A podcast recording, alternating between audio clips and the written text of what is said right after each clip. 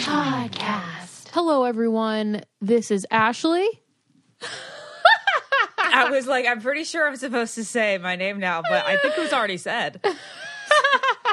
well, that was weird. Ashley, Lauren, and Daddy. Daddy's here today. Yay, daddy. Yeah, Daddy. Dad, you got to talk into the mic better. You got to get put it all on the way your down lap. there. That- Yeah. Okay, say Daddy. Daddy. Okay. Okay. Well, Well, if you guys didn't know, Naz is in Paris this week, so we are recording here at the Iaconetti home in Virginia, and we thought this was a good opportunity to do the "I don't get how you could have surgery and not feel it and not wake up" podcast.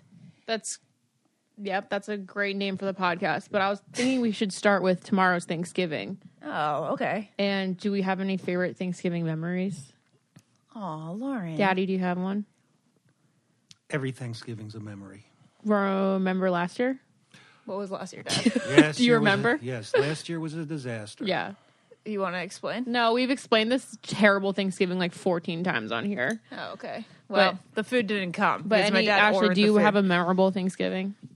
I feel like my only Thanksgiving, like, you know what's ironic? I feel like my most prominent Thanksgiving memory is probably the worst Thanksgiving. And that was the one where we went to Capital Grille for Thanksgiving. Was it just the four of us? Yeah. I don't remember it. We do that so often, like No, they blended don't. together. No, no, no, Oh, no. I meant we go to Capital Grille, the four of us, so often that Yeah. it blends together. Yeah. All right. Well, that's that's all. Really, really flourishing in Thanksgiving memories. and that, I had Jared come here for Thanksgiving because I was like, "Oh, Thanksgiving's a bigger deal in my family than Christmas, Christmas? because with Christmas it's just the four of us. At least we have people over for Thanksgiving. That's true, and we still don't even make a big deal out of Thanksgiving. Mom and Dad aren't very like. They're not like f- mom likes to decorate, but she's not very festive. Yeah, she does. She loves to decorate. Dad, do you have anything to say? I don't like to cook. Yeah, dad just hates cooking. He tried to make a reservation at the restaurant down the street. I will say it is five star restaurant, like with what are they called? Michelin Michelin restaurant? restaurant is a Michelin restaurant, but dad tried to make a reservation for the restaurant today after he already bought the turkey and the stuffing and all that shenanigans. All he had to do was make one dish. He was trying to she tried to make he made a reservation for 11 people and he was like so i made a reservation for 11 people. I know you're gonna get mad but uh should i cancel it? It's like yes cancel it. Dad has this thing called the five f's. Dad what are the five f's? Friends, family, football, faith, Food. food. okay great. Well you'd think that that would be the most thanksgiving holiday the most thanksgiving thing. You can do all those things without cooking. dad That's so sad. it's so sad you really would rather spend like over a thousand dollars and just cook and like be cozy at home We're gonna and, be like, one of snugly on the those couch grandmas or mothers with no like. My parents taught me this recipe. You know, it's Oh, just, absolutely My not. parents taught me how to make a reservation. That's so true. Except I will be using the stuffing recipe Yeah, when I get older. recipes. We got the All right. Well, that's our little Thanksgiving memory, everyone. You guys already had your Thanksgivings because it's Monday. you guys are probably really bored by that conversation. We're sorry. All right. So we had a conversation a couple weeks ago. I don't know how it came up with anesthesia and how we don't wake up. So, Dad, do you want to like bring us to the process Maybe of going you want to explain that Dad is an anesthesiologist. Dad's an anesthesiologist, and so it, like explain the process of like going into surgery. Like, what do you do to prep and all that stuff? Well, Lauren, I don't know about that question. It's a people little get people get nervous, like, oh, I don't want to go under anesthesia. So, like, what do you actually have to do when you show up to the hospital? The most, Dad's actually going to do a video about this at work so Oh. that he oh. can show the patients before they go go. in. See, people want to know. The most important thing that people need to understand is what you do as an anesthesiologist. Um, it's a lot more complicated than people think. What you need to do is get closer to the mic. There you go. It's a lot more complicated than people think because really what we're there for is to keep you safe. Um, you know, you can think of surgery as kind of being an assault on the body. It's not obviously not a natural thing. Well, that's scary. That's a scary way of putting it. Well, you know, that, that's the way it is. It's not. Na- it's a not a natural thing. The body reacts to uh, having surgery uh, a lot of different ways. It, it's a very stressful physiologic th- thing, and it's our job to make sure not only that you're safe and unaware during surgery, but to make sure that you're in the proper condition in order to even undergo surgery. Uh, you know, there's a lot of people with underlying medical problems that put them at increased risk for bad things happening when they have surgery. So it's important for us to make sure that all those medical problems that people might have before they come to surgery are stabilized and well taken care of and not out of control. Uh, because uh, if you don't do that, it, you, are at much increased risk for having problems during people, and after surgery. What if people don't realize that they have an underlying problem? Well, that's part of the job of screening people appropriately before they have surgery. They come in, you know, they, they get seen by their surgeon. The surgeon decides that something needs to be done, and then that sets off a whole process whereby people have to go and make sure that they're in the right shape. You get blood drawn um, in order to find out whether there are things going on with you. You've had physical exam. You probably have a medical history going in there. You might know that you have high blood pressure or diabetes or sleep apnea or something like that beforehand. And if you do have those things, we have to make sure that they're maximally taken care of before they go to surgery.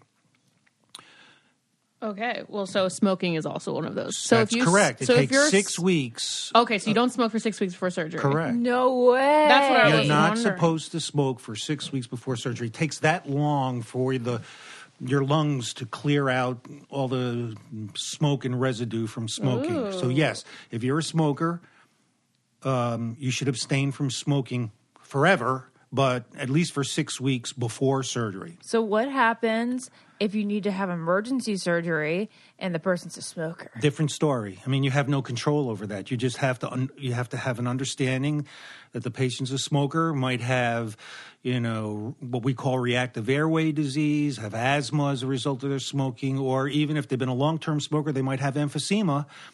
And that has a significant impact uh, on your ability to recover after surgery um, if it's not managed properly. So if you come in for emergency surgery and you have a lot of these underlying conditions, you know, you explain to the patient, we have no choice. You're coming in now. You have to have emergency surgery. You're at increased risk for, you know, certain things happening to you because you're not medically um, maximized uh, prior to coming in. Okay, so let's get to the real big question here. How do you have surgery and be cut into and opened without waking up or feeling or feeling any yeah. of that. Uh, let, well, let's take a step back. Probably okay? have to. Yeah, you got to take a step back for a sec- second. If you look at the brains of reptiles versus the brains of human beings, human beings, guys, human, human beings. beings, there there's a significant difference. Um, you know, amphibians or reptiles or quote unquote, and I don't mean this in a bad way, lower forms of, of life, brain is obviously nowhere near as complex or sophisticated as a human brain is. Brains of lower lower animals like that tend to they react to things. They don't think um, it, it's a lower form of their brain that works. So if something happens, there's an kind of like an automatic reaction to it.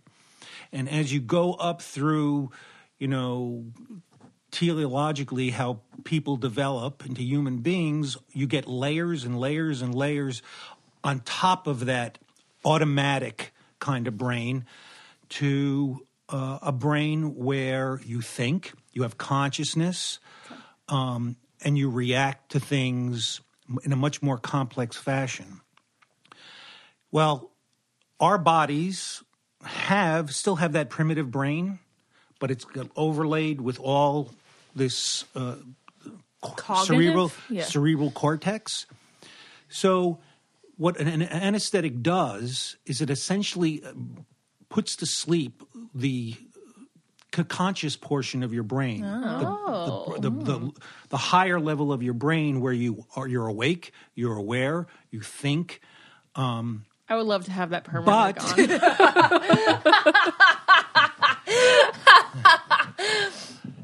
so, but your body still reacts to the stimulus that occurs when you have surgery. So let me make this a little bit clearer.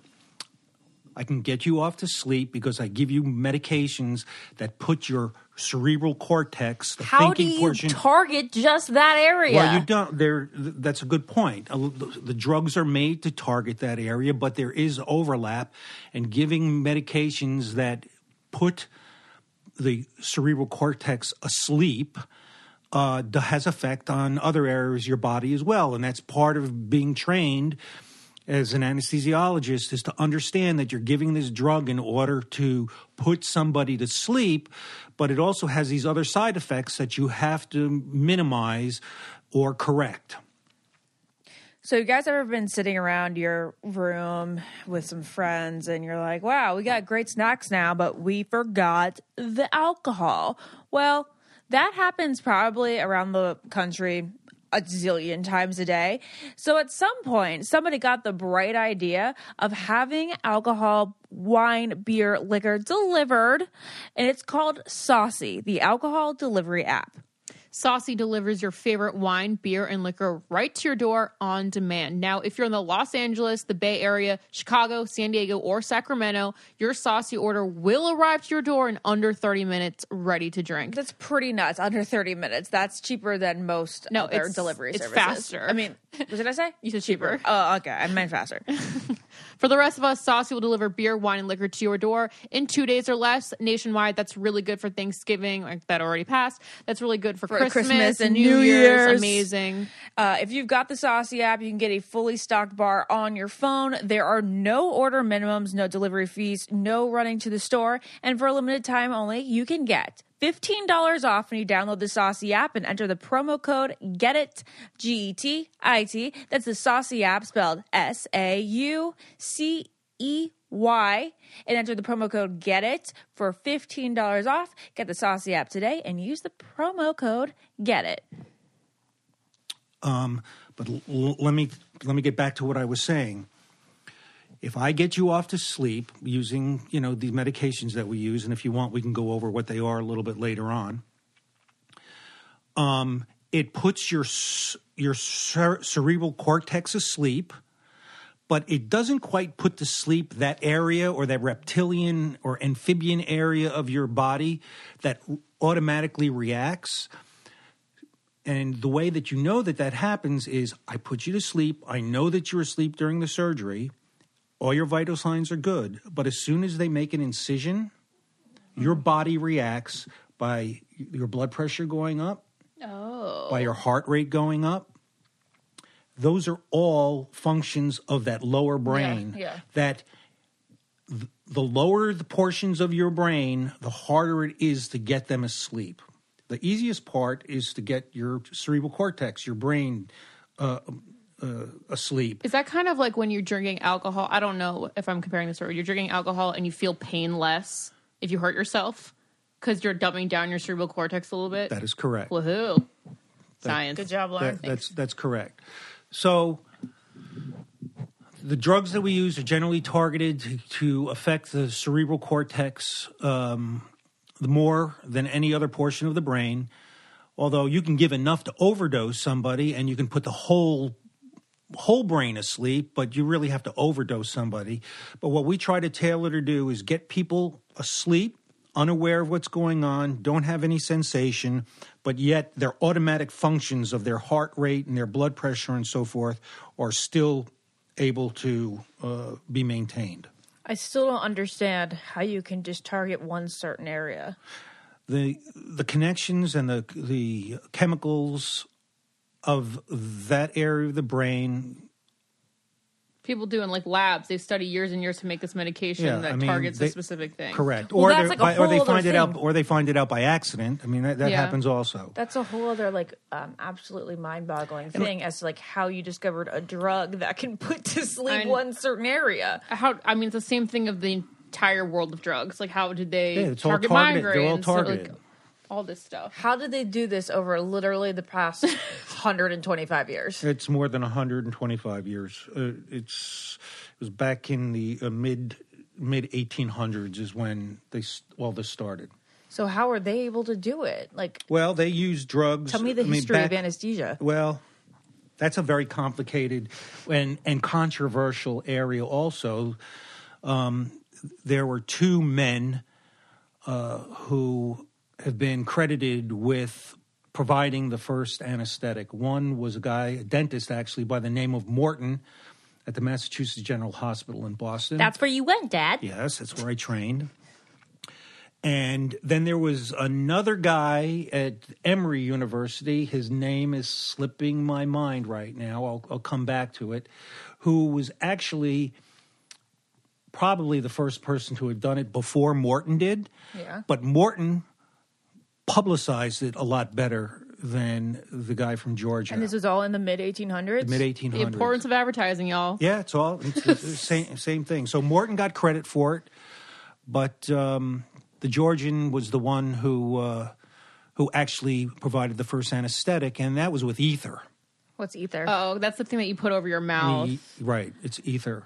It would kind of you see in serial killer movies. And actually, before that, in England, I I may be talking out of school here, but in England, they use chloroform. And the, the what? How yeah. did they not die? Chloroform. Well, they just Chloroform, guys, if you didn't know, is like the number one like killer when you watch the Investigate Discovery Channel. Queen Victoria gave birth, was giving birth, and they gave her chloroform at the time. I, I don't remember the exact timing. It probably was after the Morton um, demonstration of ether. that that can we if we're done with this explanation, or you want to keep going because I want to talk about epidurals. Oh well, Lauren, no, Okay. epidurals are far down here. All right, far down. Continue the on. Continue on. Ah, it's Crawford Long was the uh, the doc down in Georgia at Emory that uh, gets the credit for the first anesthetic. If you look at it properly historically, Okay, so how did he experiment on this? Like on animals? Because animals, you say, don't have the same brain. No, these guys these guys were doing it on humans. Wait, that's so crazy. What in the world? That's like that movie we saw. What was it called, Lauren? Um, the where you put you Like die Ellen and you come back to Page. life. Oh, Yeah. yeah. Uh, damn it! What is it? Flatliners. Flatliners. Yes. Yeah.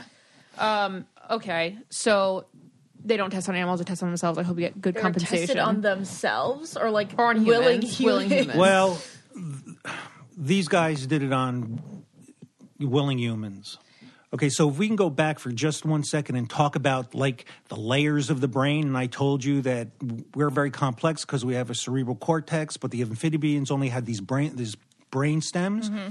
Well, anesthetics tend to put to sleep the areas of the brain from the top down. Yeah. So the first thing you do is you go to sleep, you don't have any consciousness of, of what's going on Yeah. but your hearing is a very very primitive a very oh. primitive sense Oh. so sometimes you know there's a lot of controversy or speculation about this but sometimes people say they hear things under anesthesia Yeah. well that's because possibly you've put the area of the brain to sleep like the cerebral cortex mm-hmm. but you haven't given enough to take care of that lower portion of the brain which is the hearing Yeah. so we always say that the hearing is the last thing to go. Okay. So sometimes you can think that somebody is asleep, and they are asleep. They're not conscious, but on some unconscious level, they can still hear what's being said. And if you want to talk about awareness, which is where I think you're going, um, there are actually two kinds of awareness that you can have under anesthesia. One is if you're not given enough anesthesia, one is called explicit awareness, where you know that there's something going on, you are awake, and you feel something. And then there's implicit awareness, where you haven't give, you've given enough medication for somebody not to be aware or conscious of what's going on, but you haven't gotten rid of the hearing and they hear stuff and although they don't consciously remember that they heard it it's in there mm-hmm. and if you ask some people the right question after surgery you can elicit the fact that they actually heard something although they weren't aware that they heard it They weren't aware that they heard it. right So the explicit. well, oh, here, so let me give you an example. There were some there were some studies done where the people got put off to sleep, and I don't know exactly you know what drugs they used, how much they gave, and so forth, but they would put them off to sleep, and then they whisper in their ear, saying that when I come to see you after the surgery, post op after the, the surgery on the floor, I'm going to hold up a pencil and I want you to say bird. Cool. Okay? Uh huh. And sure enough, they go and they visit him post op. They bring a pencil out, and the person will kind of like say, eh, "I just thought about a bird," you know, something like that. You know, that kind of that kind of study. That's also the kind of the point of where you used to study with. Well, like if you play things overnight, you can retain the information, Oh, but yeah, you're not actually right. learning. I actually did that when Yeah. I was in graduate school and medical school. I would put a tape recording in my ear and I'd fall asleep, and I know that I learned a lot better when that happened. Good Same kind of tricks, thing. everyone. You know it's Yeah. really weird? Well, I don't know if this. No, never mind. Okay, I have a really question dumb. about ex- with explicit awareness. Do you see their heart rate going up and down because they're really aware? It's that is not a reliable sign. Okay. Generally, if people are light, you know, they'll have light anesthetic and they're not quite entirely asleep. Mm-hmm. Your expectation is, and you do see that their blood pressure goes up, their heart rate goes up, um, but it's not a reliable sign. There are people who have had awareness, explicit awareness, where they didn't show any signs of having high blood pressure and um, and, and a high heart rate. Now through December 25th, the 23andMe DNA kits are on sale. 23andMe helps you understand what your DNA can tell you about you and your family story. It's named 23 for the 23 pairs of chromosomes that make up your DNA. A 23andMe DNA kit is a perfect gift for everyone you love. There has never been a better way to give a gift of genetic discovery to your parents, siblings, aunts, grandparents, and everyone else that's on your list. It's the one gift that you buy the entire family and will be unique for each loved one. With 23andMe's Ancestry Composition Report, you can explore where your DNA is from out of 150 plus regions worldwide. You also get a wellness kit where you learn your how your genes play a role in your well-being and lifestyle choices, and you learn your traits and explore the genes behind your appearance and senses. So, if you want to give an amazing gift that anyone would be so thrilled to receive, now through December 25th, get 30% off any 23andMe kit. Order your DNA kit at 23andMe.com slash get it. Very important to use the code GETIT. That's the number two, three, and A-N-D me.com slash get it. Again, that's 23andMe.com slash get it to get 30% off any 23andMe kit. So get going on your shopping list today. All right. So let's say you're saying that the hearing goes last. So basically, like once you get into that lower cortex, It's not even the you- it's lower than the cortex. Okay, it's not the so- cortex anymore. It's the brainstem. so you hope to get there. But with some people, they you maybe are you worried about getting that far down? Because if you do get that far down, you literally could put a person to sleep to death, kind of like a dog. That's an that's an exaggeration. No, you want to get the depth to that point where they don't have any obviously any implicit uh, awareness. You want to get that portion of their brain asleep. But how close to death do you get people? You don't you, you you don't get that close. I Your- mean, if you go a lot further, you can, Their but heart you don't. doesn't stop during surgery. No, but you're turning their brain off basically as much as it can go. You're in turning order their brain turn- off, yep. in order for it to turn off to Not feel or be aware.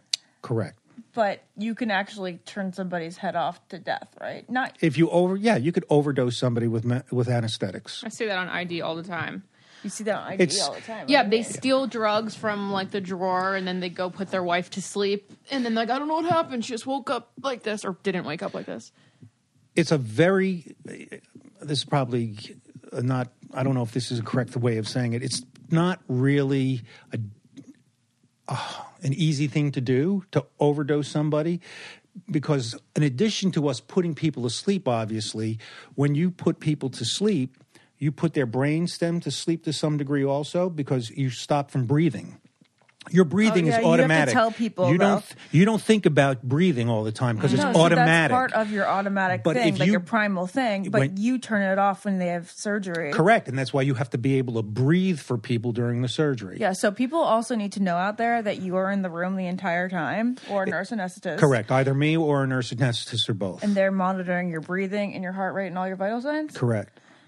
Okay, so With um the amount you give someone is it depending on their weight? And Generally, it's weight Just based. weight? It's weight based. Generally, yes. So we had a lot of people on the message boards when they thought that this might be a topic on the podcast say that they have heard people doctors talking while in the surgery. So you basically just said that that is actually relatively normal. No, no, no. That is not normal at all. Okay, not normal, but like happens. Very rarely, and that needs to be explained. Okay. Okay. People sometimes misinterpret Okay, yeah, because we got a lot of comments saying that people felt awake during it. Like, out of the 10,000 people in our group, mm-hmm.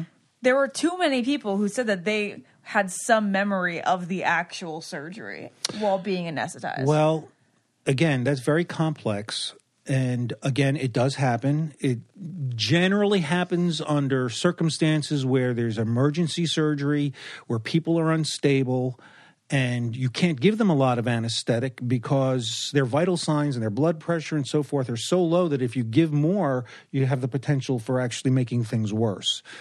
Um, it definitely happens, but generally under those circumstances. If it doesn't happen under those circumstances, quite frankly, it could be that, you know, somebody made a mistake and um, didn't give the drug they think they gave or didn't uh, turn the vaporizer up where we use our inhalation anesthetics. Um, it happens infrequently, but it does happen. now, I just want to, it's important for me to say this.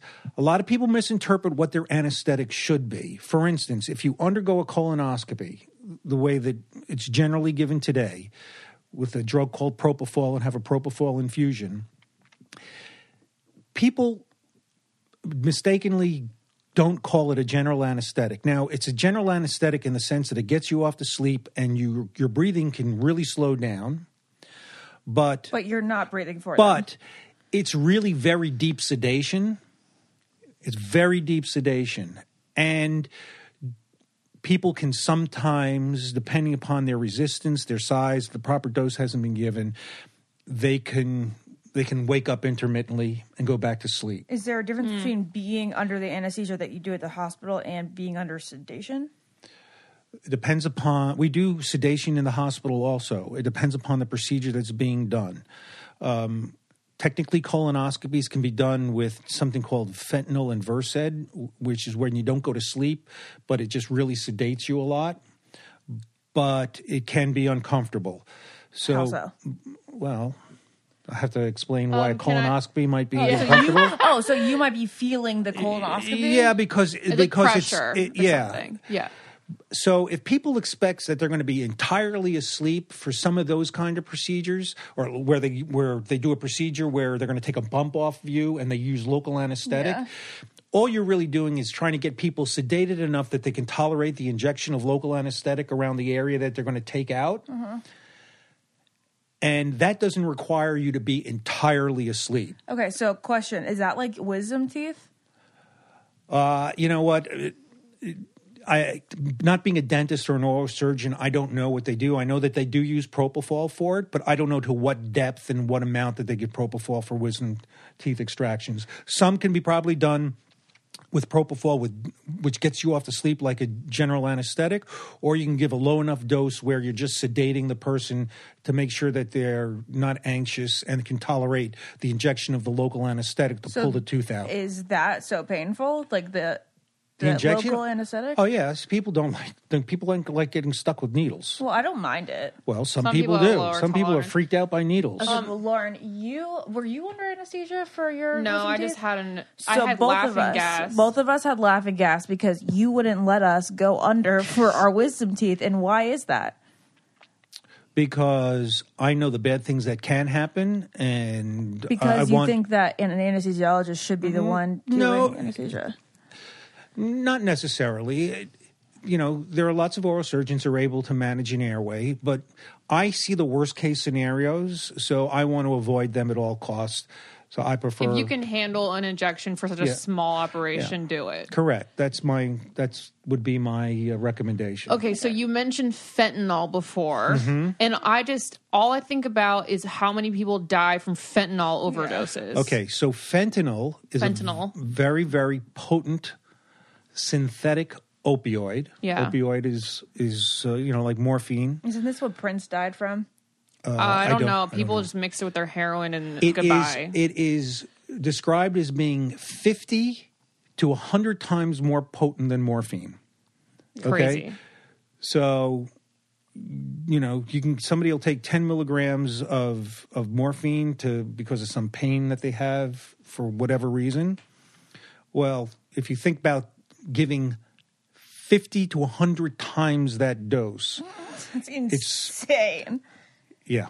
So you now, so so, so, you, you give are- you it's give so when you give morphine, you give ten milligrams. If you give fentanyl. One. Oh, you give fifty to hundred micrograms okay. of it. So why is it becoming so laced and stuff? Like, how are we getting a hold of this? Well, people like um they just pretend so I I just saw a documentary. People pretend to have cancer. People use it when for like to get their pain away and but stuff. like, why would you need anything more than morphine or like a big dose of morphine?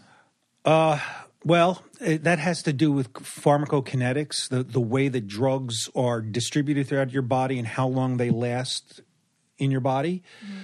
Morphine uh, hangs around for a long time. Fentanyl, you get a very intense uh, analgesia, which means it, it reduces pain from it, mm-hmm. but it doesn't last. It goes away very, very quickly Okay. so it's like a jolt. but it's a big yeah, it's kind of like a big jolt that that tiny amount of fentanyl causes a significant amount of respiratory depression mm, okay? it's all about respiratory depression with narcotics the reason people die from narcotic overdoses is because it goes to your your brain stem And it just tells and you it to just stop breathing. breathing, Yeah. I, a lady came up to me in the airport last week and she said she was a fan. She was saying hi, but then she started crying because she was going home because her best friend's son died. Overdose. It was a cocaine. It was cocaine. totally different drug but High. No. Isn't laced- it opposite? No, it was cocaine laced with fentanyl. Oh, so it's like an upper so and they a like super brought him. They brought him into the hospital immediately. Put him in surgery, but nothing. Damn. Well, that's not very surgery sad. they would They were- put him in something. They started doing something on him. But Mm-hmm. it's just laced with so much now. But why? But like it's cheap oh, it's very very so it's cheap like crack. Well, I don't know. anything I about just know street that drugs. heroin and fentanyl or fentanyl is Fentanyl. fentanyl Fentanyl. YL is just mix a lot together. Uh, you guys know how difficult online shopping can be because you order something and you're like, wow, this is not as cute as I thought it was. This doesn't fit. And I thought it was going to fit because it's my size, but it doesn't. Well, we have a solution for that problem because you're probably a different size depending on the brand. And there's a thing called Le Tote that's going to help you figure out these issues. They're going to take the stress out of getting dressed. They're going to find the right styles in your right size delivered to you. And when you're done, you can just send it back if you don't want it anymore. Le Tote takes your measurements and ratings and learns not just your size in one brand, but all the little nuances about how you like your clothes fit so they can figure out what's going to fit you best in every brand that you order. Rent pieces that fit, send them back when you're done, repeat. Simple as that. With Le Tote, you can run unlimited fashion. Just wear, return, and discover fashion that fits you better. It'll take the stress out of getting dressed. Like to- I just said. Exactly. Go to letote.com. That's L E T O T E.com to get started. Enter the promo code GET IT. Very important, guys. Enter the promo code GET IT, G E T I T, at checkout to get 20% off your first month. And again, that's letote.com and enter the promo code GET IT for 20% off your first month. Okay, so let's get into epidurals because I well, know a lot of fine, bitches even love though it. I have a You guys, couple you know you're questions. jumping around a lot. There's Yeah, a lot to say about a little. I know. little I had, thing. a, Okay. Had Okay. more to say about that. Lauren Lauren is really anxious Sorry, about. I just know that a lot of people have like their very strong opinions. I it. know. That's why we are going to get into it. But, um, Dad, I wanted to talk about how, like, okay, so you know how people obviously like get open heart surgery, you get cut open, blah blah blah, and you're totally fine because you're asleep and you can't feel it. But what if there wasn't anesthesia? Would you die from the pain? like they didn't do surgery obviously in like the early 1800s because there was no way to put you to sleep because apparently you know the body just couldn't handle Or that. Or control blood loss. yeah. So would you die from the pain? Uh, you you couldn't tolerate it. You this- could tolerate you it? couldn't tolerate You couldn't tolerate it? no. Oh, so then you would die from the pain. I think you'd pass out, and then you continue on with the surgery. It, it just doesn't make any sense because nobody's going to subject you to that Voluntarily. You know, well, I mean, it's like either death or the it's biggest like amount killing. of pain you I mean, could ever that hear would be feel. murder. I mean, you know, Yeah. that- But would it be? So it would be death by you pain. couldn't do. I mean, it's kind of it, the reasoning is kind of strange. You just can you die from pain? Yeah. Uh, My pain alone. That's a good question. Oh, I don't wow. Know. Yeah, you I know, I would. Dad. I would think somebody have to be awful sadistic to continue to do something like that to get you to the point where you would die from it, I unless know, you're trying to be somebody's trying to kill you. If you're in the 1800s before there was surgery, they wouldn't do that. You'd be like, okay, well, you're either going to die from this disease or we can try to get it out of you. Well, Well- I would be like, well, if I'm going to die, at least try to get it out of me. Usually, the thing back in the Civil War, when this was about just after this, you know, the Civil War, when all this st- started, stuff started, or Uh-huh. um, the big thing was amputations. All right. So, yeah, exactly. You, they give you a shot of whiskey, give you a rag to bite on, and it came off. So you know? precisely, I get they just but that's they the, endured it. that's a little different than cracking your chest. right and also messing around with back that. then what you're talking about did they they didn't have like x-rays and all that stuff to be like Yeah. oh you got a tumor in your lung let's take it off because like you'd be like all right i'll Right, just right, die right, right, because right. i don't know that yeah. Well, Dad, what do you think that we've missed out on so far?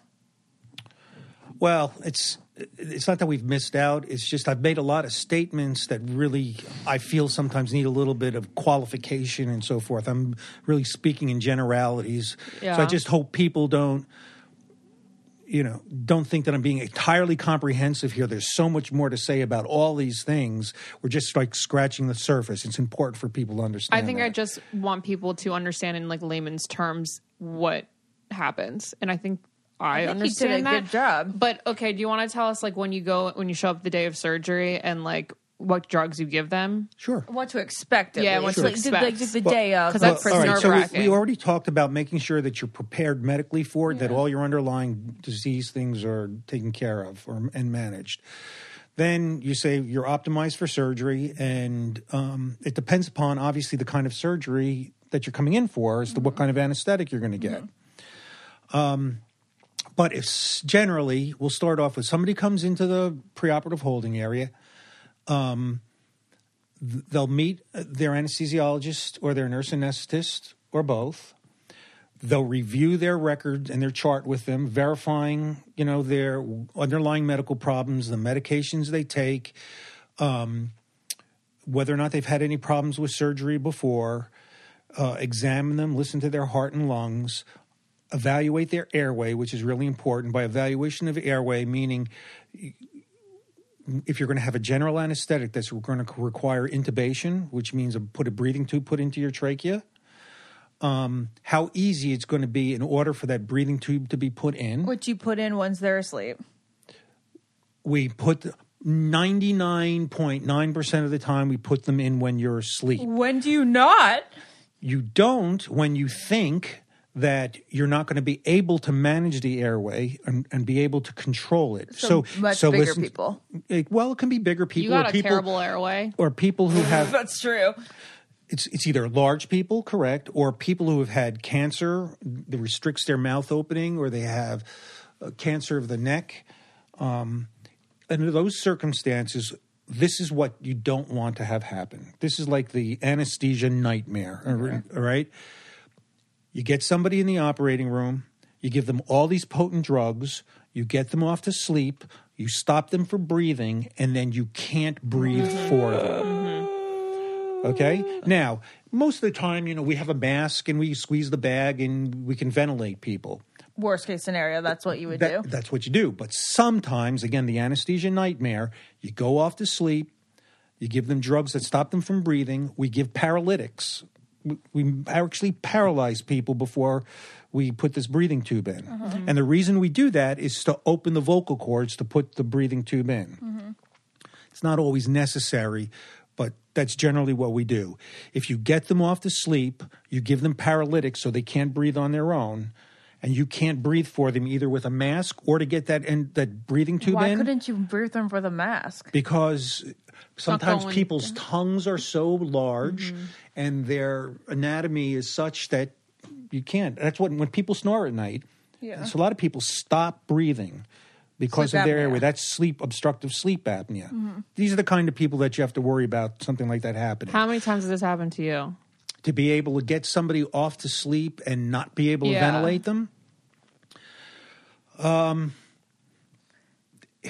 How many Ne- years? I can't. I can honestly say never because if that were the case, then I'd have to call a surgeon in emergently in order to trach trach the patient, and I've never had that done. We have a lot of tool these these things were a big problem, you know, twenty years ago before we had all the tools that we have now, like fiber optic uh, scopes, and we have different types of airways that we can put in people. So the chances of these this happening has been less and less and less has become more and more. Um, advanced Okay. but it's still a possibility and if you see somebody that you think that's a possibility then you have to put the breathing tube in awake Got it. Okay. now there's a lot of ways. so you ways check out their throat and everything beforehand. Yeah. So you're like, okay, this is won't the- be a problem. you there are things that kind of indicate to you that yeah this looks like it's not going to be a problem but you can also look at somebody and say hey this is going to be a problem So then you do it while they're awake, and how do they so how you, withstand that? you sedate them you give them little bits of medication to help relax them Oh God, it's- I'm getting but freaked keep out. them breathing on their own. Um, you topicalize their airway. You give them, you give them Yeah. Mm-hmm. lidocaine to breathe through, so that it numbs up their mouth and their nose. You can do injections in the neck that get the nerve that comes up to your throat to prevent you from ga- gagging. Uh-huh. And if you take your time and you do all those things, then you can put a breathing tube in somebody awake, and And then they, right they don't away even you put 'em remember to it. And as, as, so as soon as you're con, you confirm that the breathing tube's in the right place, then you get them off to sleep. because you don't want to be awake, being like, "Am I breathing?"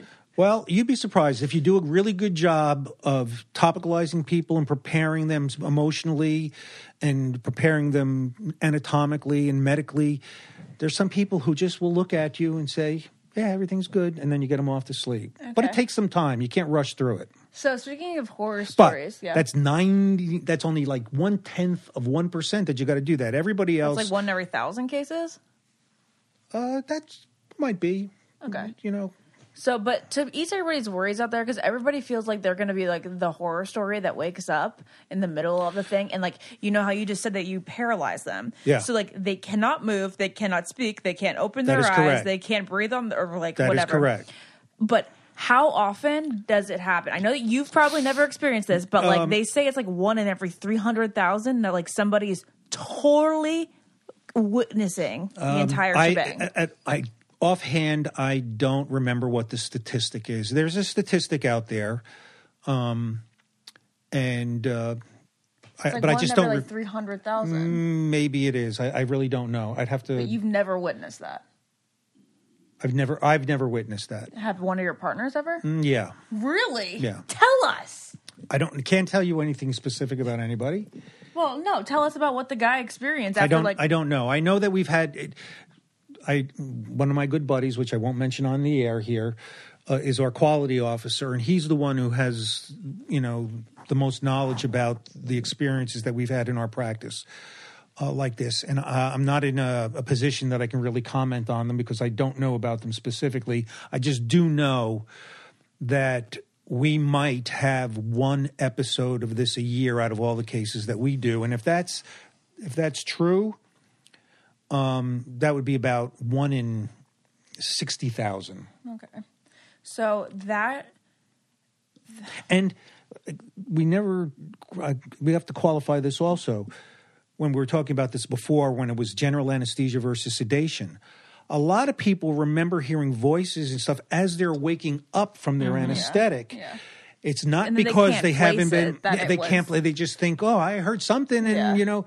So that's part of it also. Yeah. There, people are misinterpreting. I bet you some people got into the recovery room and because of all the drugs and everything you get you knew that there was people around you and people talking to you people saying breathe take big deep breaths mm-hmm. well that doesn't mean that you were in the operation and that was happening it could have been as you were waking up from the surgery that that was happening or while you were recovering that that was happening On our message board, somebody said that they heard somebody like making fun of her body or something.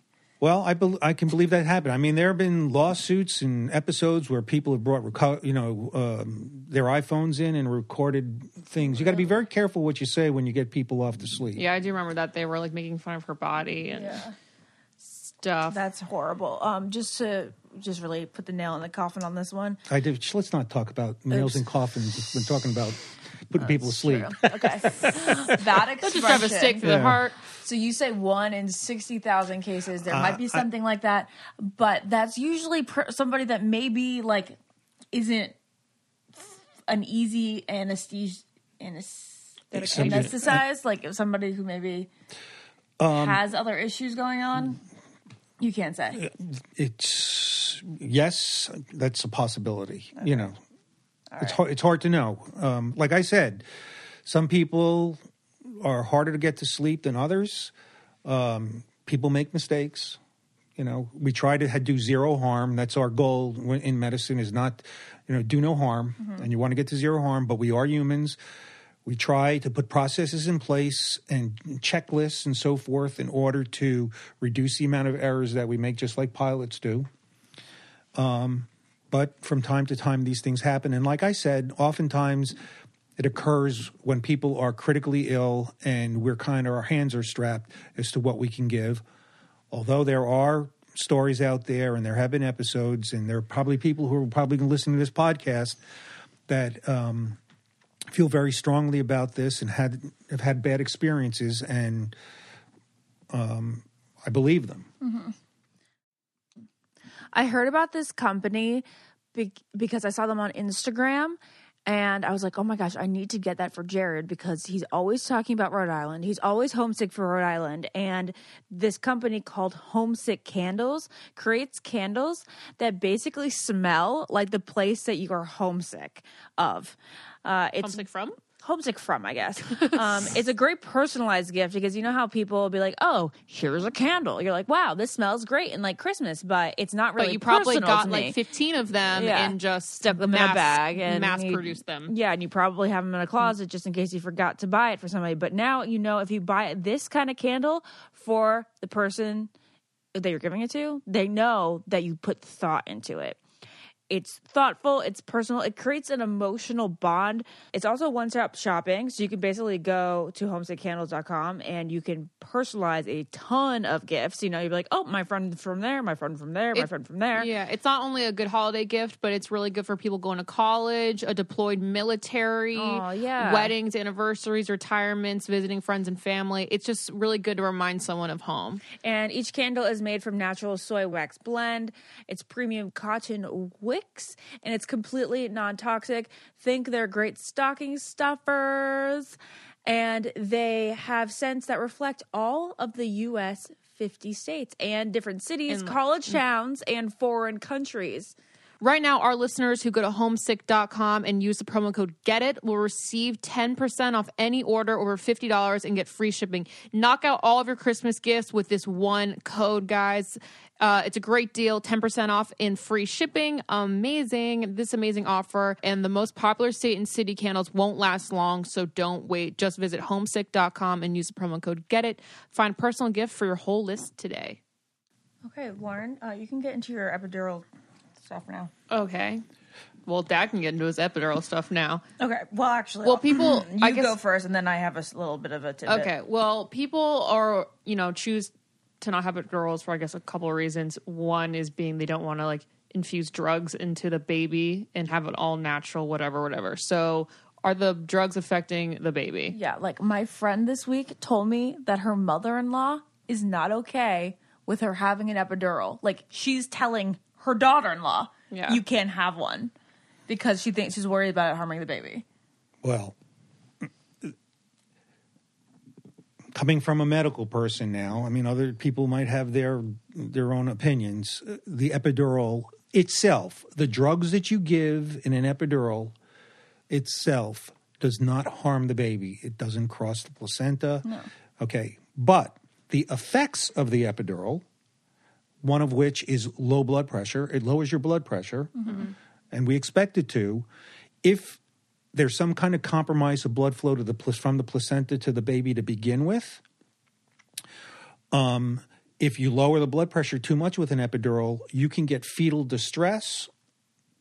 Now, the way to take care of that is obviously give something to raise the maternal blood pressure. Now, people who get epidurals and deliver nowadays, they monitor the baby. They monitor the baby's heart rate. They do it either directly or indirectly. And there's a normal range of the baby's heart rate. It's usually between 120 and 160. And um, as long as it's in that range, um, it's usually okay. It's an indication that it's healthy. And there's also a lot of variability in that heart rate in a, in a baby. It'll fluctuate between 120 and 160. Um, if you lower the blood pressure and the baby's heart rate starts to come down, it's an indication that the baby's distressed. Okay. So you give medication to raise the blood pressure. It's something we usually give ephedrine. And you'll find that when the mom's blood pressure comes up, the baby's heart rate comes up and everything Does gets better. Does the pain go up then too? There's no pain. Okay. Okay. No pain associated with giving the medic, you know, that okay. medication.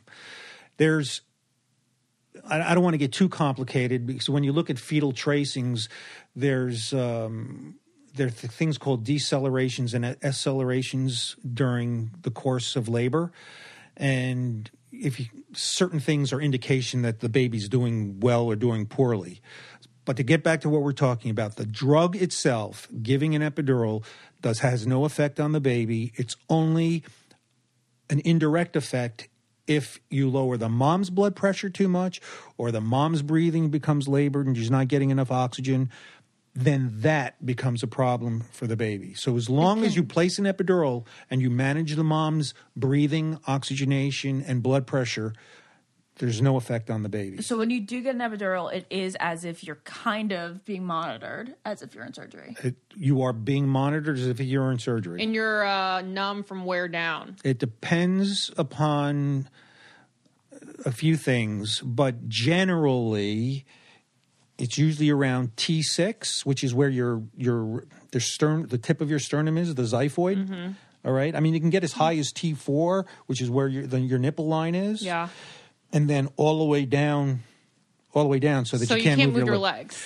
It depends upon how potent a local anesthetic Ugh. that you use um, nowadays we try to use the lowest concentration possible so that you get analgesia, which mm-hmm. means that you're comfortable, but you're still able to move your legs. I would love that. I just but like- you can't. You couldn't. You couldn't. There are some things called walking epidurals where the concentration is so low that you can get up and walk around but um, generally you stay in bed. How do you push if you can't feel your legs? You, because well, that's the art of of labor and or, or, obstetrical anesthesia is that you want to give enough analgesia that the pain goes away, but not so much uh, of a decrease in sensation that you can't feel the urge to push and to actually push. I'm getting so nervous over here. Like I'm getting like nervous farts because really, because I'm getting more. I'm getting less but, nervous. But can we? I want to go back again about yeah. the epidural because yeah, you need to understand the science behind the epidural. Mm-hmm. Before we were talking about a general anesthetic where you're putting the brain to sleep.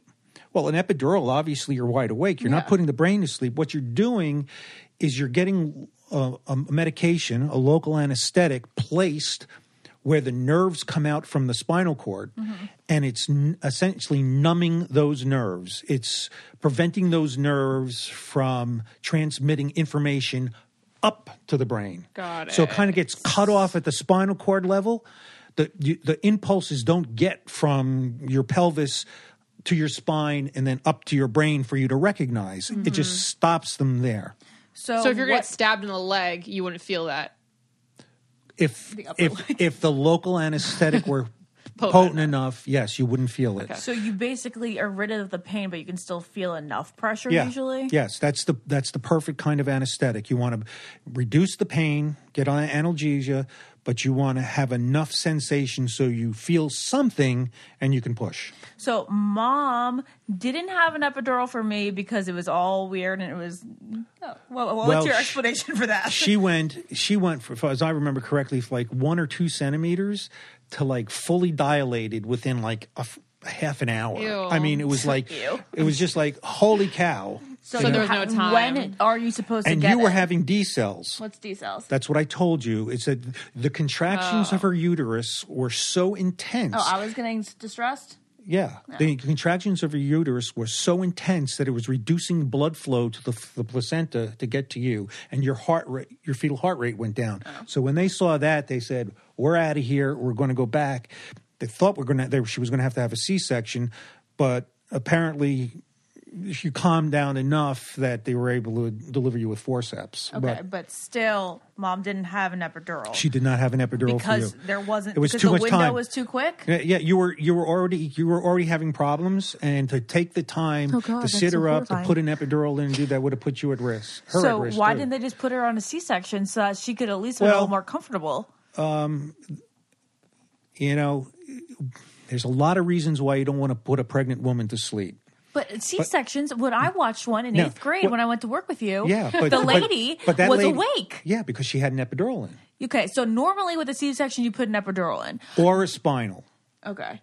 But in this case, in my case, they didn't do it because it was just too risky Too already, much, too much of correct. a high risk. Yeah, Oh God, what if I have a high risk pregnancy? Mom and I always can't says that once you're at like two centimeters, say you're at eight or something. you can't. They oh no, check no, you. contra- no, the contractions. Oh, the, the contractions, mu- like oh. five minutes apart. Say Well. they're like one minute apart. Yeah, what does mom say that, Jared? I don't. mean, know. just You, you ask your you ask your mom. You ask your mom that.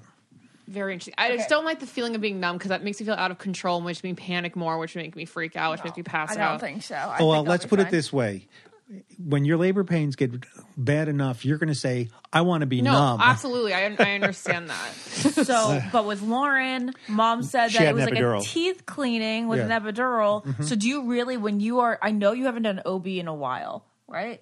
Oh, yeah. Do you not do OB anymore? Well, j- just like any other specialty, the more you do it, the better you're at it. So you want the people who are doing it the most to do it all the time. I'm capable of doing it, and I did it for quite some time, but I'm not a fan of OB anesthesia. I like doing what I do in the main operating room where we do all sorts of stuff and do heart stuff too.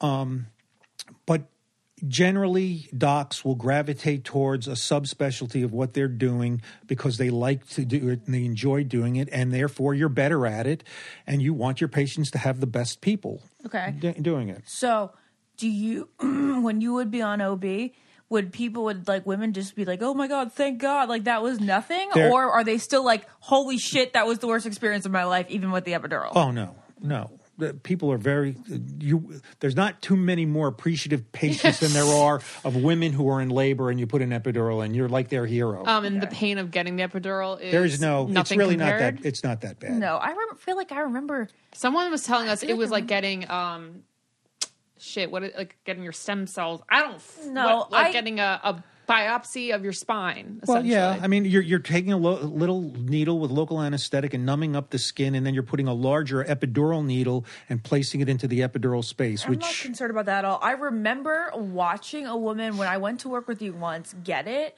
And I'd be like, and I was like, this is what people freak out about I because so many people are like, ah, I can't do it with that needle. I'm like, this woman looks totally fine. yeah. If you're thinking about holiday gifts, you know the obvious one. It's FabFitFun. The winter box is finally here, so treat yourself or somebody in your life, like your sister, your daughter, your aunt, your mom, your cousin, your wife, your girlfriend, your gal pal, Fiance. fiance with a FabFit winter box. I kind of was talking to the guys there on some of those, I know, and I know that there's like only 1% of guys that listen to this podcast, but still, cousin, friend, sister, winter box, FabFitFun. Totally great gift. You know that I have been using FabFitFun for like four years now. Two of my favorite things in this winter box. Uh, oh, there's actually a lot of good things. There's this nude lipstick, super, super good.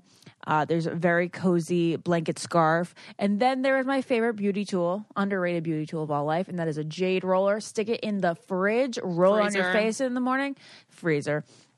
And then you're going to depuff yourself so quickly, and you're going to get all that blood and junk out of your face so that you look like you got perfect bone structure.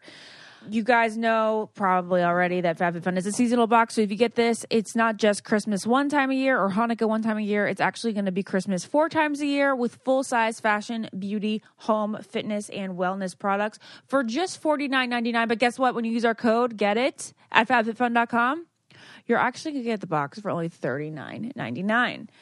It's great for discovering new brands and products. Uh, I've discovered many good moisturizers with this box. So sign And for exfoliants. and exfoliants. Sign up for FabFitFun today. FabFitFun boxes make an amazing gift for the holidays, and use our code Get It to get ten dollars off your first box. Go to FabFitFun.com to sign up and start getting the box for a life well lived. Use the promo code Get It to get ten dollars off your first box. That's over two hundred dollars for only thirty nine ninety nine. Go to FabFitFun.com and use the promo code Get It to get ten dollars off your first FabFitFun box. So, okay. Um, Lauren, you have any other So questions? 'Cause I want to get back couple. to something else that you, you talked about. Now, you can do epidurals Okay. Or you can do spinals. Okay, All right. Now, people generally who or women who generally have elective C sections will have spinal anesthetics Why? placed because it's quick to do. awake. It's they're awake, right? They're not in labor. They're not hurting, but you want to anesthetize them so they don't feel the C section. Mm-hmm. So they're quick to do. They work much quicker, and they're a denser kind of block than an epidural block is. Okay, so like therefore they don't really feel the pressure. They feel nothing. they feel nothing.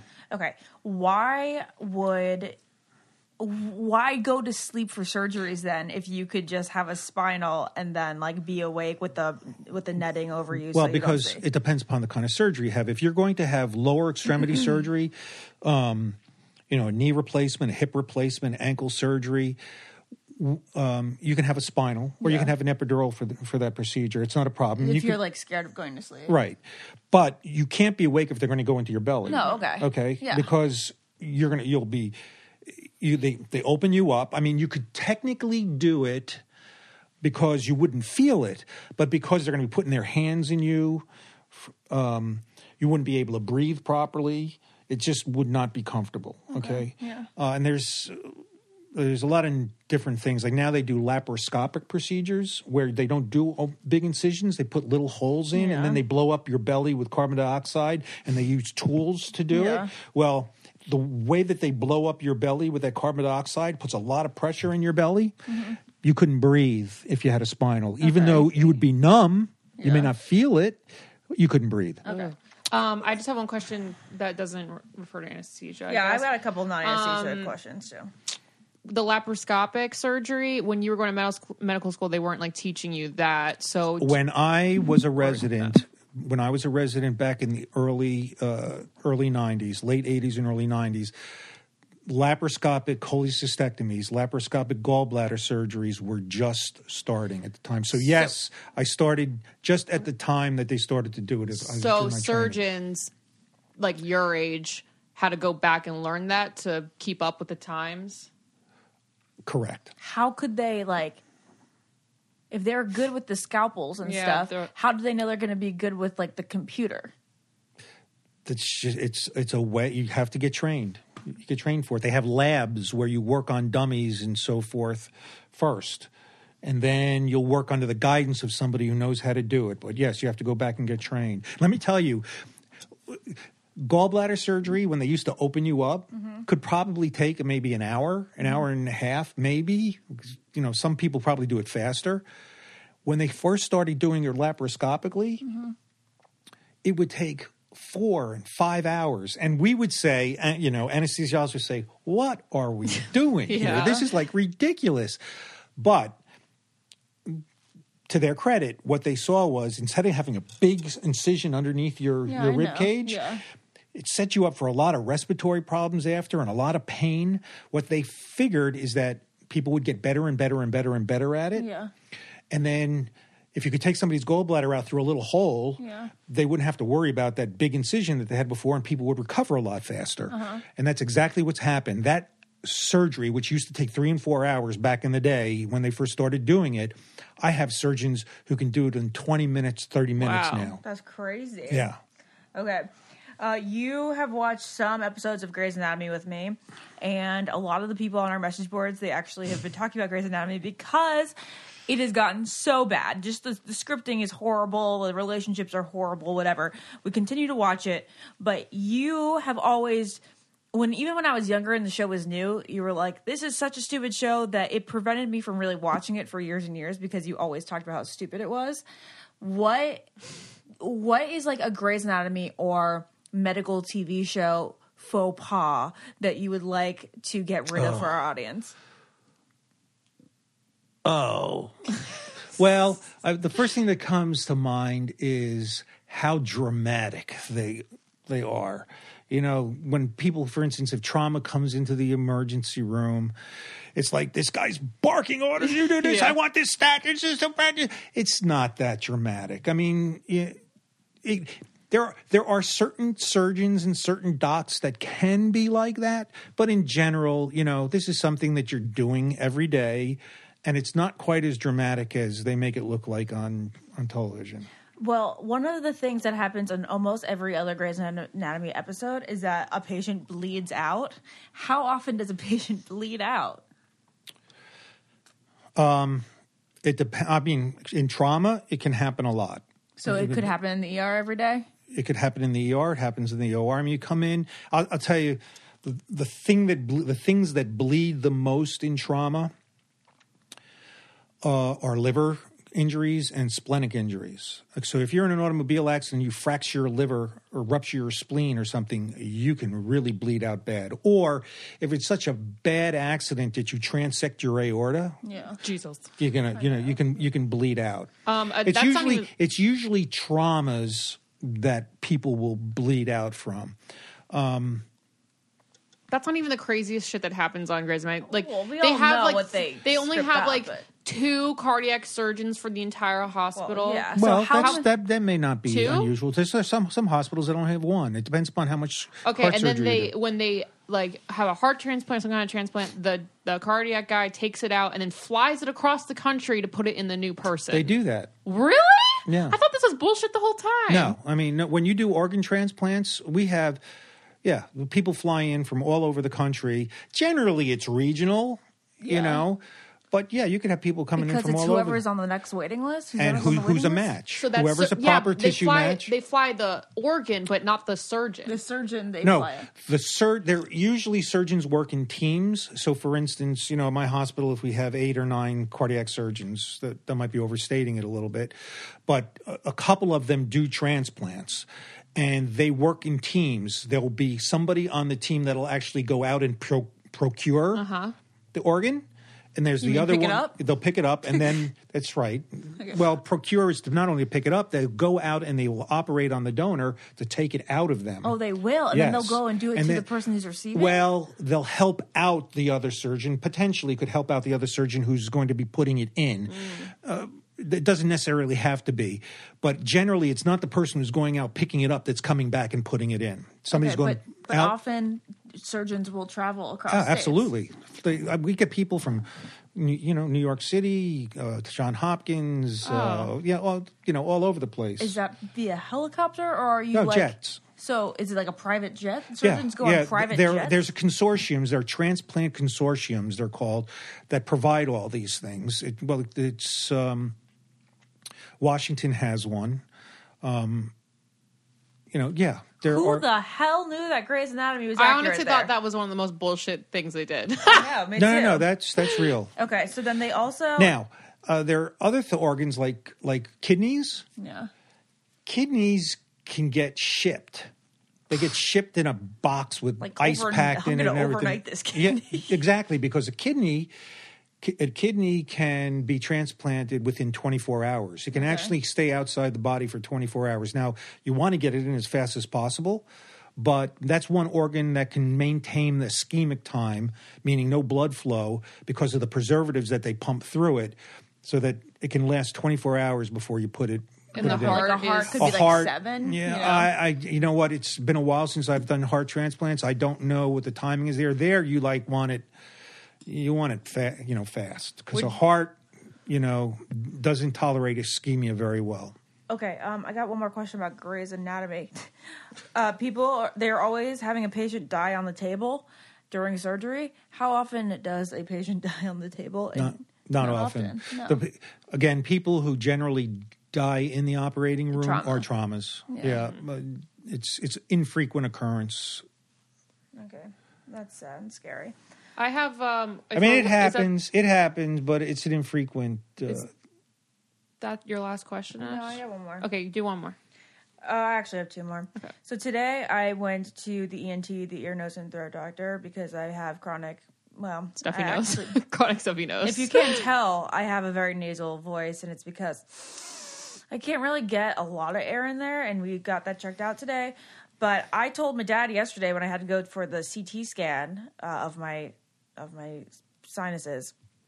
I was like, why don't everybody just go? Why to- don't everybody? Why doesn't everybody just go get a like MRI each year? And that's their checkup because can we really figure out through like a doctor's like an internist checkup where they like check your reflexes, your eyes, your pee, and like take some blood if you have a brain tumor or like some other issue. And if we had an MRI each year, we would really be able to see if there is something really growing in our bodies. So, Dad, why don't we do this? it's more complex than that. But you did say yesterday I that mean, would be an ideal it, world. It would be. I mean, that that's kind of like Star Trek. You know, I don't know if you watch Star Trek, but they used to put people in this machine and they could figure out what was wrong with them. And I guarantee you, that's where we're going to down the road. I don't know how long it's going to be before we get there, but. You're talking about, let's just talk about this country alone. There's third, 330 million people. Mm-hmm. Are you going to scan 330 million people? No, obviously. So you're going to have to have some cutoff. You're going to say, well, we're going to scan everybody over the age of 40. Yeah. And that, well, okay, that cuts us down to what? I don't know, 150, 160 million people. Mm-hmm. You don't have enough scanners and enough time probably to scan that many people. And then how often you're going to do it? You got to decide how often you're going to do okay, it. sure. Maybe not once a year, but what about every other year? I I don't know. You're, you're bringing up a good point, and I think we're probably going to get there. Um, I just don't think that it's feasible at this point in time because we haven't gotten there technologically. Well, you're, the other mistake that you're making is that you're you're implying that every medical problem is an anatomical problem, where you have a tumor. Oh, okay. That's not true. People have Leukemia. leukemia. People have heart disease. People have, so you can put all those people through the scanner. So heart that doesn't disease mean wouldn't show up on it. well, there are scans. There are the things called heart scans um, where they do calcium scores to see whether or not you have calcium buildup in your coronary arteries and can predict whether you're at risk for heart disease. Um, they're also called MRAs, and they're MRAs are magnetic resonance uh, angiograms, where instead of putting up a, a catheter into somebody's heart and shooting dye into the coronary arteries, you can see what the blood flow is like. So, all I'm saying is, you could scan everybody in the world, but there's a lot of medical problems that you're not going to be able to see anything anything on. What about? Sure that the dogs are okay down there. What about um, you know, the scariest disease I think there ever is, the Lou Gehrig, Lou Gehrig's disease. Would that show up on a scan? Nope. That's horrifying. There you go, Ash. Oh Lord. Everyone just, you know, live your life and then hope you don't have anything inside you. Uh, my final question is something. I love when Ashley plays. What's his name? Oh yeah, I know. Uh, James Lipton. Okay, ask the James Lipton question when you're done. When- Really? Yeah. Okay. Um, Dad, we talked about this a couple of days ago. Do you think the drug companies have the cure for cancer, but they're not? If they don't, they're not ever going to release it because it, they make too much money. No. Doesn't make any sense. If they found the cure for it, No. then, Then they, would have, have to money. sell the yeah. drug for money. Yeah, for a lot. They'd be making money But you don't- the drug. right? Cancer, you know, cancer is just not one disease. It's hundreds, if not thousands, of different kinds of cancers that are due to lots of different things. And you, obviously, it gets down to genetic level, but you know what one medicine for one cancer does not work for another cancer because there's two different reasons why that cancer has occurred i no i don't think there's some kind of grand conspiracy where drug companies are holding on to drugs because uh, of economic reasons Because doesn't I- that not make sense? Because wouldn't they be selling the drug for a ton of money too? Yeah. And like, therefore, you'd still have to buy their expensive drugs. I mean, not necessarily from from a you know societal perspective, if they had cures for it, you know, you're, you're going to hold people hostage to say, "I got this drug to cure you, but it's too expensive. You can't use it. We're not going to give it to you." No, what do you mean? The, pe- the people would still. Oh yeah, I don't know. What would you do if you had the cure all and then you had to pay like a million dollars for the Right. I mean, you couldn't. You wouldn't do that. you wouldn't do that. No. How could they not do that? Don't they have the right to do that? uh, they might they might they might have the the economic right to do it. They don't have the moral right to do it. Are there moral rights? Oh, we're getting we're, We're going getting- we're far getting- down down the field. You know, I'm as I'm as entrepreneurial and as you know as anybody else, but I do believe that we have some social responsibility to do certain things also, right? I mean, I hope so. Ashley asked a James Lipton question. All right, father. And then I have one James Lipton question. Oh, really? Okay. All right, wait, Dad. So, you know, medical shit's a little heavy. Do you have a good doctor joke that you tell people to calm down? Like, What do a- you say Oh. when you, had a introduce good yourself ca- to you had- patients? yeah, you have easing jokes. Yeah, people love dad. well, I yeah, I got a couple. Okay. Uh, you want me to tell them? Yeah. Well, you've already heard them. Okay, Okay, I don't care. Our audience the has audience it. has There's sixty thousand people out there listening. Well, the one that I usually tell, which is not dirty, is um, you know that whole why does why do uh, Norwegian ships have barcodes on the side of them? Norwegian ships, ships. Norwegian ships, you know Why? the Norwegian Navy, Yeah. Yeah. they, all their ships Really? they have barcodes on the side. What? Of, yes, Why do they have that. barcodes on the side? the Scandinavian. Ah, the Scandinavian. Um, that's very funny. I do have a dirty joke, but I'm not going to tell that on the air. How You can dirty. Do you definitely tell tell your us. patients that? I do, but I tell them don't report me for, Oh, okay. for saying really? it. Does Yeah, it it's loosen it. them up though? Oh, they love it. It's, So it's you great- say I'm going to tell you a dirty joke it's right the now? no idea joke, but I'm not Oh going yeah, there. I think I've actually told that on the O- air. Okay, well I'm not. I'm not going there. Um. Oh, okay, okay, yeah. So Ashley has a James Lipton Well, question. I do, but now I want to tell. I want Dad to talk about exactly what he says to every patient when he goes in the little pre-op area. Well, you know, I don't have a. I don't have a canned routine. You know, it, it depends. It, er, you know, all patients are different. You try Can and you vibe them and be like, "Oh, she's not going to oh, like a- jokes." Oh, absolutely. And sometimes you're wrong, um, but you know, you, it, it- there's no real canned talk. You kind of get a feel for the patient. Every patient's different. Every patient has a different level of anxiety. And quite frankly, what we haven't talked about up until now is that part of my job, without giving drugs and so forth, is try to instill a sense of confidence in somebody that you're going to be taking care of them. Because that's another unusual thing about my specialty yeah. is that you don't have any relationship with it. You're meeting somebody for the first time before they're having one of the most traumatic Mm-hmm. things that can, you know, you can go through. So, in addition to giving drugs to make people feel better, you're trying to joke with them a little bit if you think it's appropriate to do and loosen them up. And then what's really important is for you in a very short period of time to convey to them that you're qualified, confident, and experienced enough to take care of them, that they feel comfortable that they're putting your, their lives in your hands. Um, so that interaction in the beginning is very, very important. Going into my surgery, I don't think I've laughed more. Honestly, I was like, everything was funny, but then also I got the funny drugs. You got Versed. Yeah, and I was like, I remember being wheeled in, just giggling my ass. You were off. also That's- super that's- excited to get your Yeah. nose down. That's usually that's usually what uh, kids and adolescents do when they get Versed. They just they, they just laugh at every, everything. Like, I was like, bye, Dad. yeah. I wish I was there. I Wait, think you were there, Ashley. I think I was there. Yeah, oh, stupid bummer. Ash. Wait, oh, I you were going into ninth grade, so I mm-hmm. was going into twelfth grade. Yeah. that's so crazy. You were a child. Yeah, I was a baby. Okay, Dad. This is the last question. This is our James Lipton question. What's a James Lipton question? You know know, James Lipton Inside from the Inside Actor Actors Studio. Studio? the what? Inside the actor's studio. No, I don't know. Oh. Okay, well, he Okay. asked the same question to every guest. Yeah. So he goes, "If God does exist, what do you want him to say to you when you reach the pearly gates?" You did a good job. Aw, Dad, that's so nice. Very good. He's gonna say that. Okay, I hope Okay. so. All right, everyone. Thank you so much for listening and buy all the ads that we do because I need your support in life. Because And Lauren al- has to move out soon. I gotta move out, so it'd be really helpful. Um, also, rate, subscribe, and join our Facebook group because it is lit AF in there. Yeah, and we also love it when you guys write in the message board about what you thought about every episode. We really do. That's our favorite Very feedback of the constructive week. criticism Yeah. as well. So thank you so much. We love you, Dad. Do you have any last words? Love you. Bye. Bye. Bye. Podcast. This podcast is brought to you by Wave Podcast Network. Check out all of our shows, including the Brain Candy Podcast, I Don't Get It, Babes and Babies, Coffee Convos, and Let's Talk About It.